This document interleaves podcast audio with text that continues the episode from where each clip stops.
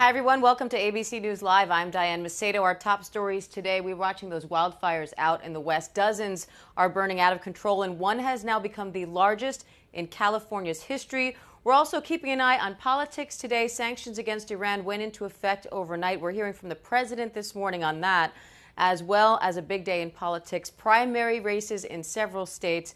We're going to have the latest on all of that for you. But first, here are your day's top headlines.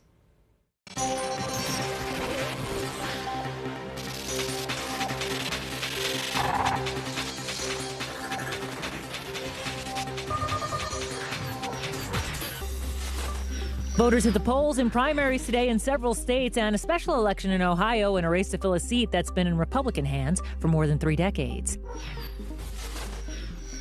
One of the most violent weekends the Windy City has seen this year. At least 14 dead, more than 50 injured by gun violence, and so far, zero arrests. One trauma center so overwhelmed, family members forced to wait outside. The reward for information in the disappearance of Iowa jogger Molly Tibbetts continues to grow, now close to $280,000. Her father, Rob Tibbetts, spoke to ABC News. It's totally speculation. It's not based on any fact or any data or any information we've heard from the authorities. but I do believe that Molly is with someone who she knows. Molly vanished about three weeks ago. Right wing InfoWars host Alex Jones has been removed from nearly all social media platforms. Facebook shut down several of Jones's pages for violating standards against hate speech that attacks or dehumanizes others. Over the past several days, Apple, YouTube, and Spotify have also removed material published by Jones. Terrifying moments caught on dashcam video. Watch as a car collides with a crashed vehicle on the side of a Toronto highway, debris flying onto the flatbed of the tow truck. Global News reported two people were taken to the hospital with non life threatening injuries, and a third person sustained minor injuries. Three, two, one, zero. Ignition. The SpaceX Falcon 9 rocket successfully launched from Cape Canaveral overnight. The purpose of the mission? To carry a communication satellite into orbit. This is the first time SpaceX has reused one of their powerful boosters, all part of SpaceX's plan to reuse rockets and boosters to cut costs.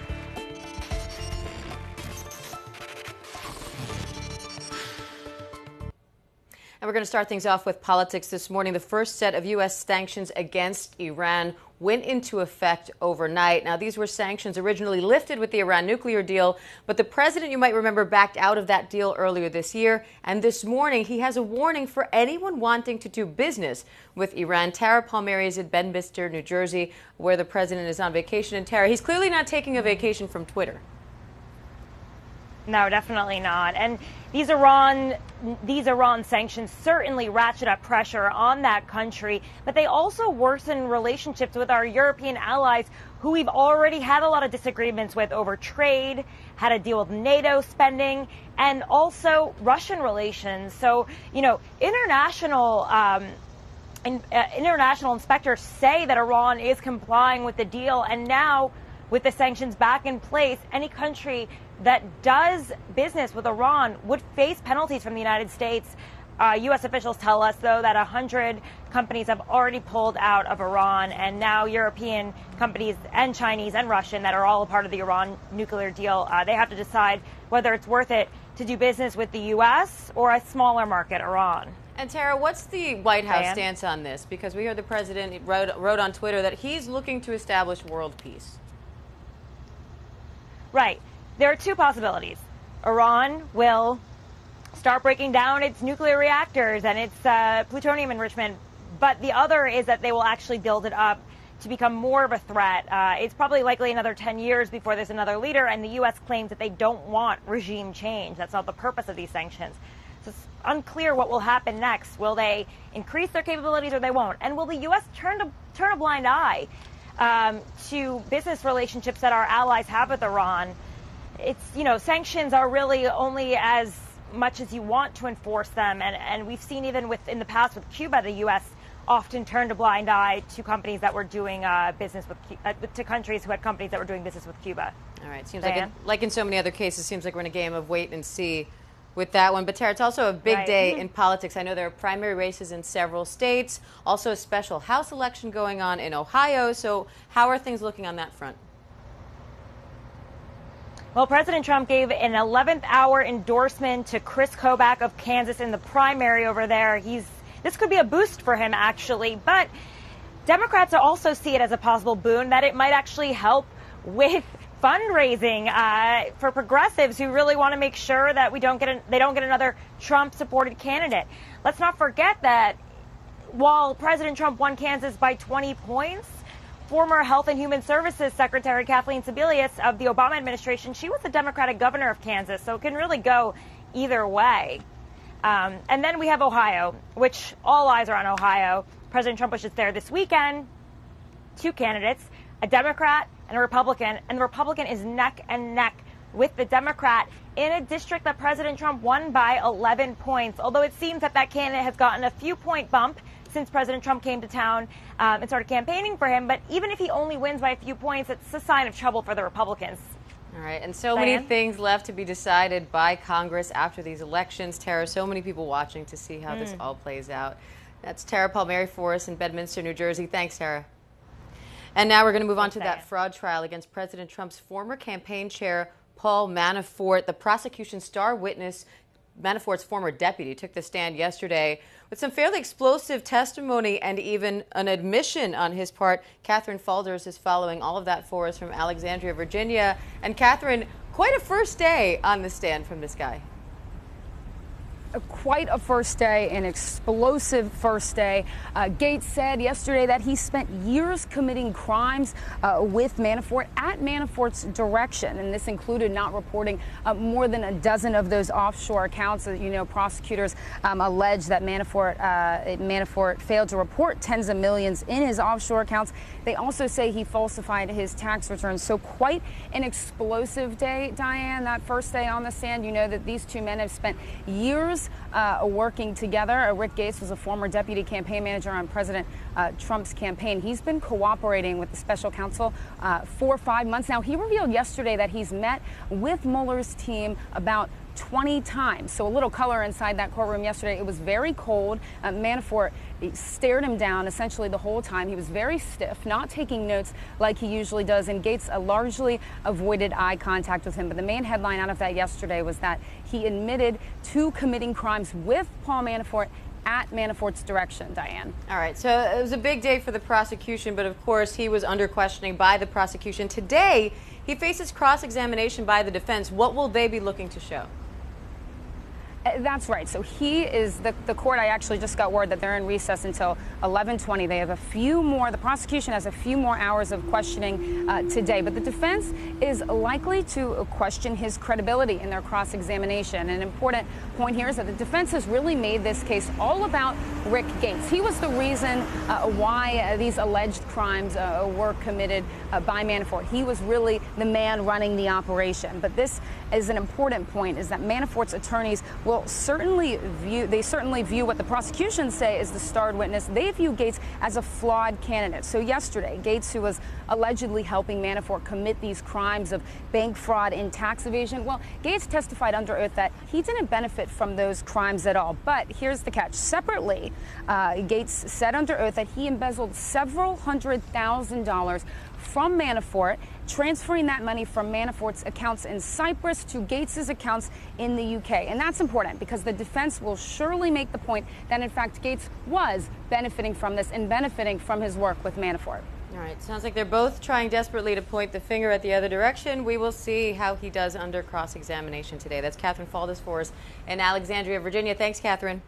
Uh, now let's move over to the West Coast where those wildfires are burning out of control. Hot temperatures, the hottest of the season, in fact, are making that much more difficult to fight. And now the Mendocino Complex fire is the largest in California's history. Will Carr is uh, in Trabuco Canyon for us, keeping track of all of it. Will?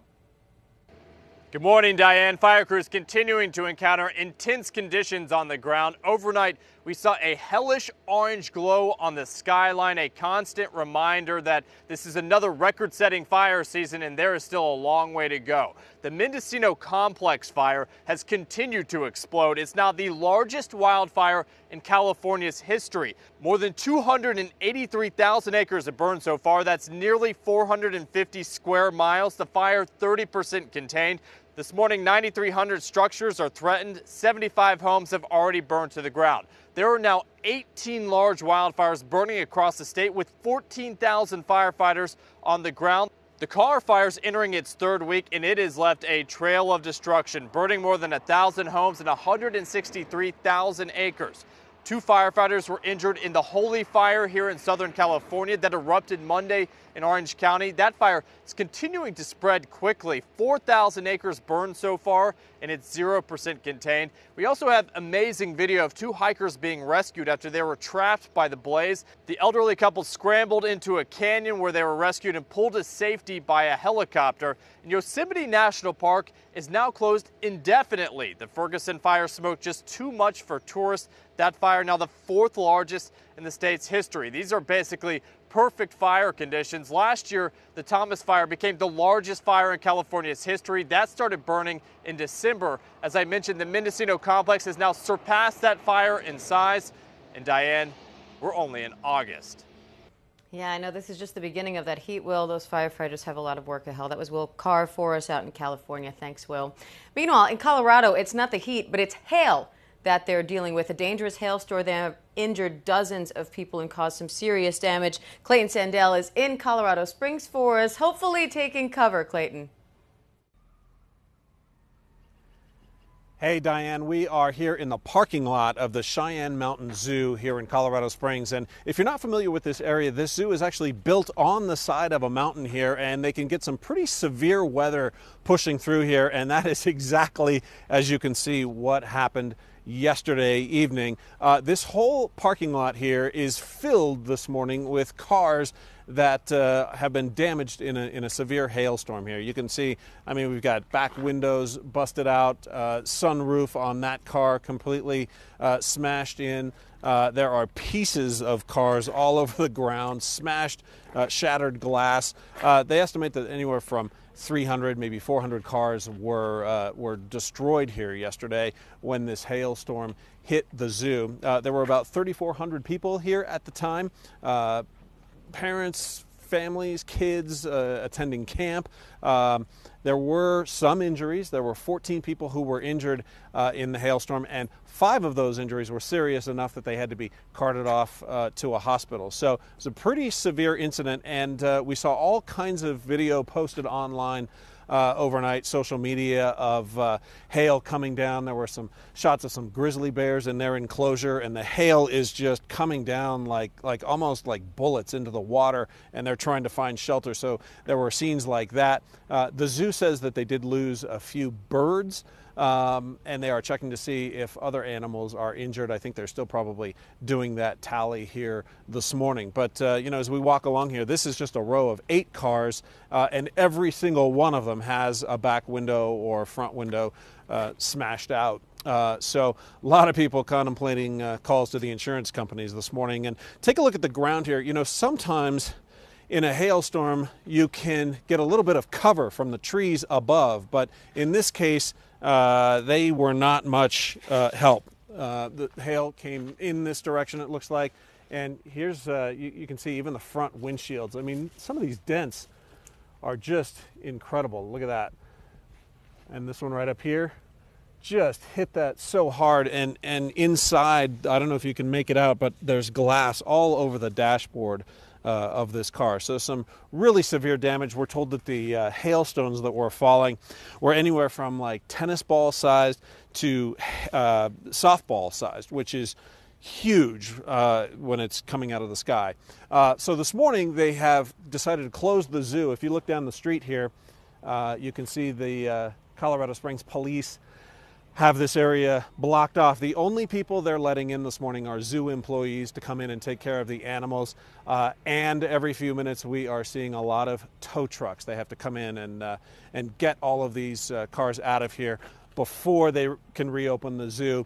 Uh, so that's what's happening here. The only uh, other thing that is happening here today is that we are expecting some more severe weather later this afternoon into the evening. So we'll see how it goes. Diane? Just what they needed. More severe weather in Colorado Springs. Clayton, thanks for that report. Now it's time to check in with Ginger Zee, who unfortunately does not have good news for us if you were looking for a break from the heat. Ginger?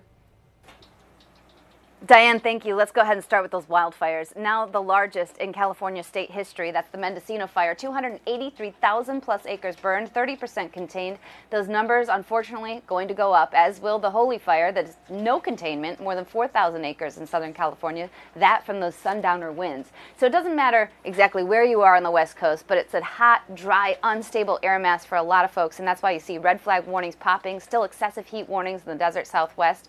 And that heat is going to back up that high is going to back up and cause places like Seattle to get even hotter. Look at Bakersfield staying at 106 both Wednesday and Thursday. So horrible conditions there. The Pacific looking really active. Uh, four areas of tropical waves. Uh, Hector is the one that everybody has their eyes on because it'll go close to Hawaii. It's very compact. We call it annular, uh, meaning it's symmet- symmetrical. That's a good thing because the more compact it stays, the farther it will be from Hawaii as it slides west and northwest. It's really on Wednesday that we'll see the impact. Some of the swells could reach 12 to even 18 feet, but we're watching that one closely. As we're the sky, we were watching the skies closely in Nebraska as that shelf cloud, that's a time lapse of a shelf cloud rolling across the land there this cold front pushing through now going to move potential for flash flooding and also just a lot of rain, even if it doesn't cause flash flooding.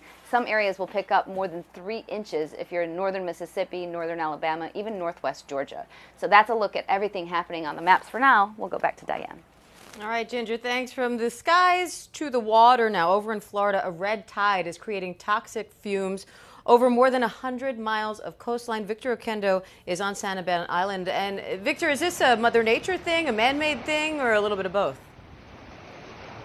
It's a combination, Diane. And we're here on a beach, and when you come out to one of these beaches in this area, the first thing that hits you is the smell. It's powerful, and there is no avoiding it. And then you walk over to where the tide is starting to come in, right along the shoreline, and take a look.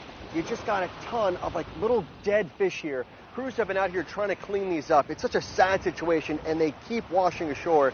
And it's not just here on the beaches along the coastline. We actually spent some time out on the water yesterday on a boat, and you'll see fish of all sizes. Little bait fish that fishermen will use to big 100 plus pound tarpon and cobia, stuff like that, just floating on the surface of the water. So there's two things at play here. First, you've got the red tide, and take a look right out there onto the water. It looks kind of reddish, kind of uh, like a rust color. Now, the red tide is an annual, naturally occurring event. This one, however, has lasted much longer than normal red tide. This one has lasted uh, since last October. Now, what we've also got to play here is nutrient rich water coming from Lake Okeechobee in central Florida that's filled with blue green algae. Now, that is caused from runoff from large farms and businesses. So, that part uh, certainly a man-made aspect there. Now that nutrient-rich blue-green algae-filled water makes its way down from Central Florida uh, through rivers and stuff like that uh, into the Gulf Coast. Now that blue-green algae actually dies in the salt water, but it ends up feeding the red tide, compounding the problem, kind of creating what it's like a, a one-two punch out here. So it's extremely deadly to marine life, as we've been able to see.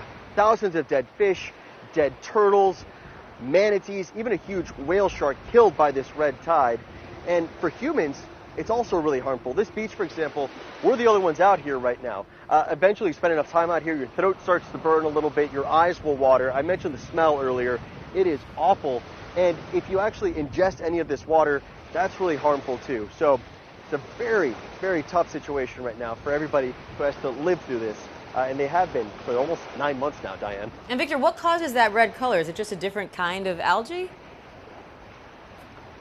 So that's it's just it's the red tide algae bloom. That's exactly what causes it. And right now there's there's no real end in sight. One expert told us that it could last, you know, until the end of the rainy season, which here in Florida would be right around the end of October, but it could last much longer than that. So is there a way to either contain this or prevent it from happening again? So there's something that can be done to kind of prevent that blue-green algae from spreading this far and, and becoming that bad of a situation. The key there is to stop the runoff from those farms and businesses in Central Florida because it's that water going down those rivers and that ends up feeding this and making this problem so much worse. So containment really is the key. But right now, as you're seeing, uh, the situation here is awful. All right, Victor. Well, I know it smells terrible out there. It's probably not great for you to be out there, so we're going to get you back inside. We appreciate it, though, you monitoring this for us and checking in with us. Thanks, Vic. And finally, we want to end today with two hero police officers who are telling their story this morning after pulling a man from a burning car. The whole thing was captured on body cam. Steve Osunsami is in Atlanta. And Steve, looking at this video, it's incredible what they did. It is, especially when you look at it through the environment that we're in. You know, there's a lot of pressure, a lot of eyeballs on police officers across the country, body cameras capturing their actions because of the environment that we're in. And this is a reason to celebrate police officers across the country. Two young officers uh, were responding to a call of a car on fire. You see one of the officers, Charles Tierney, who's just 27 years old and hasn't even graduated from the police academy. He's holding a fire extinguisher and approaching the car trying to put out the flames, and he's having trouble doing that. On the other side of the car, and I don't know if you can see that quite yet in the video, there is a second officer. Her name is Brittany Williams. She is 25 years old. She's in the back seat of the car trying to get the victim who's still stuck in the car, a car that's on fire, from the front seat into the back and out the back door, but she can't move him because he has broken bones and one of his legs is stuck underneath the dashboard. She tells us that she talks to him, tells him to give it everything he can, and then you see them pull him out of the car. All of the officers drag this man out of the car and essentially save his life. There were three people who walked away from this scene.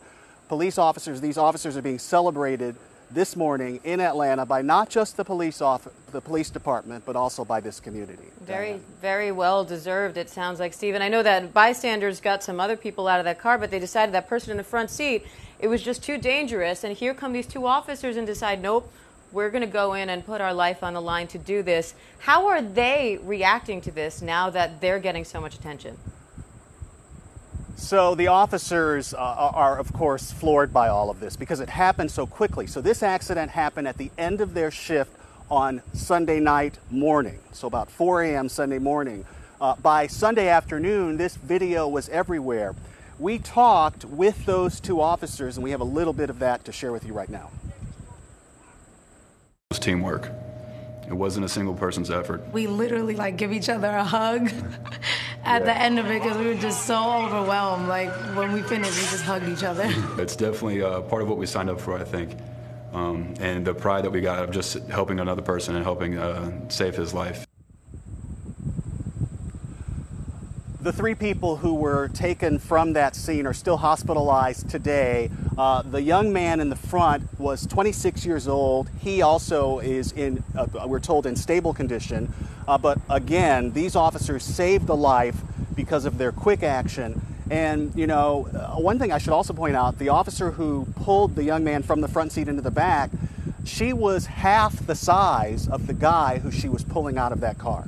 Diane. It's incredible what we are capable of in times like that. And uh, well deserved, all these celebrations for these officers, as well as those bystanders that jumped in and saved those other passengers in the vehicle. Uh, Steve, they deserve all the credit in the world. Uh, and thank you. You deserve it as well for that great report. We appreciate it.